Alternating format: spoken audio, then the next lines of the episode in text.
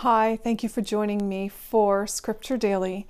It's important to stand as a leader, such as Aaron, even when you can't see or hear God and when people pressure you to compromise. We are going to see an example of this in today's Bible reading, Exodus chapter 32. Thank you for being here. And when the people saw that Moses was a long time coming down from the mountain, they all came to Aaron and said to him, Come, make us a god to go before us.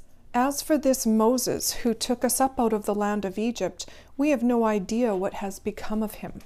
Then Aaron said to them, Take off the gold rings which are in the ears of your wives and your sons and your daughters, and give them to me. And all the people took the gold rings from their ears and gave them to him. And he took the gold from them, and hammering it with an instrument, he made it into the metal image of a young ox. And they said, This is your God, O Israel, who took you out of the land of Egypt. And when Aaron saw this, he made an altar before it and made a public statement, saying, Tomorrow there will be a feast to the Lord. So early on the day after they got up and made burnt offerings and peace offerings, and took their seats at the feast, and then gave themselves to pleasure. And the Lord said to Moses, Go down quickly, for your people, whom you took out of the land of Egypt, are turned to evil ways.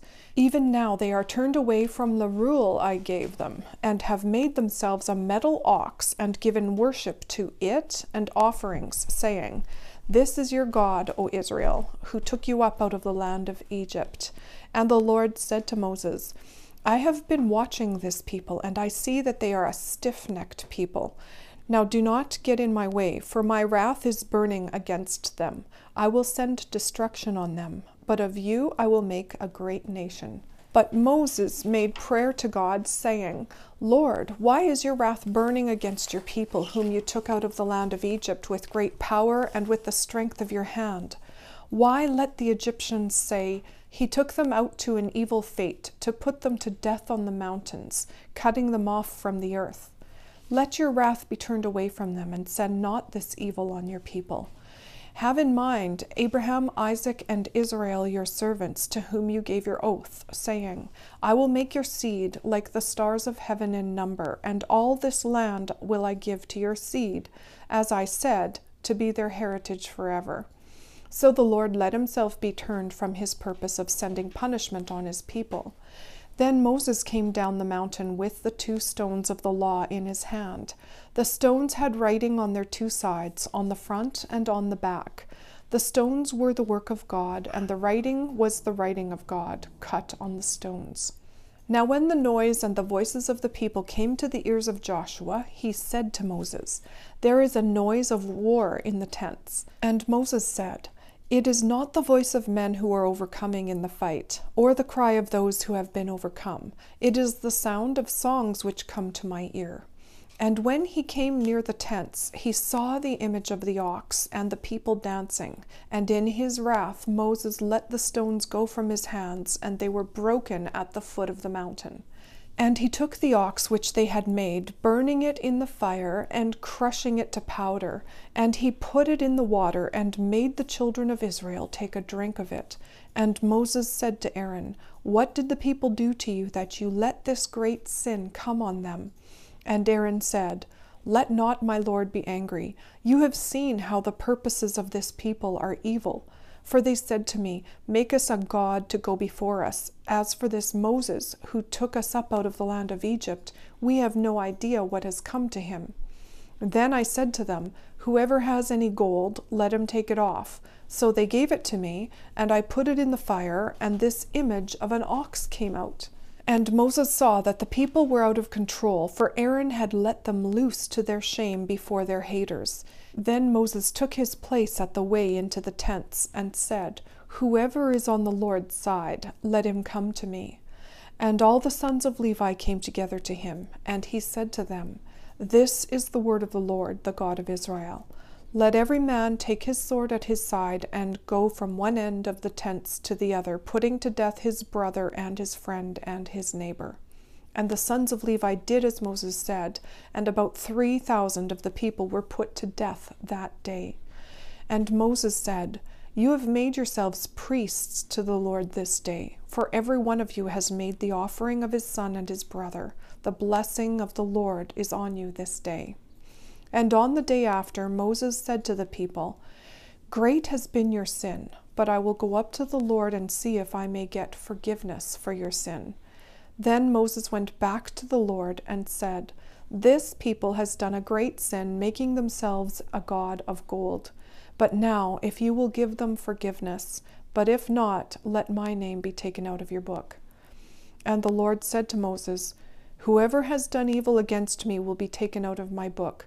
But now, go, take the people into that place of which I have given you word. See, my angel will go before you, but when the time of my judging has come, I will send punishment on them for their sin. And the Lord sent punishment on the people because they gave worship to the ox which Aaron made. And that's the end of our reading for today. So we see here about the situation that I first opened up with that it's important to stand as a leader, such as in the case of Aaron, where he didn't take his leadership seriously as he should have. It seems perhaps that he gave way to fear or perhaps he was complacent and really didn't care. I don't know. I don't know what he was thinking. God knows. But regardless, him not standing as a leader and doing what he knew to be right had dire consequences and ended in death for many. And I'm actually quite amazed that Aaron himself wasn't put to death, but he wasn't. So, anyway, very interesting. With this, I'm going to let you go. Let's have a quick word of prayer before we go. Heavenly Father, I thank you for this day and for your word. And Father, I just acknowledge that you alone are God. You alone are worthy to be worshiped. We thank you, Father, for sending Jesus to die for our sins so that we can be sure that we will have eternal life with you in heaven. It is a joy to serve you, Father God. And for the times where it's a trial to serve you, Father, to keep our patience, to keep our lips shut when we're going to say something negative or something that we shouldn't with an attitude that doesn't reflect the heart of Jesus. Father, forgive us for those situations, but in future, please give us grace, Lord God, to be the change we want to see in the world. Help us to lift up the name of Jesus in our hearts and in our attitude everywhere we go so that you can draw all men unto yourself. We pray, Father God, for all those people we know and love. Father, we pray for their salvation. Please break through into these people's lives, Father God. Give them understanding of how important their salvation is. Thank you, Father God. We worship you. Thank you, Father, for the trials, and thank you, Father, for the victories. Thank you, Lord. We give you praise. In Jesus' name, amen. And with that, I will let you go with this one word stop venting and start praying because you don't need sympathy, you need strength. Just a word of wisdom I picked up from social media somewhere. Thought I'd share it with you. Have an awesome day. God bless you.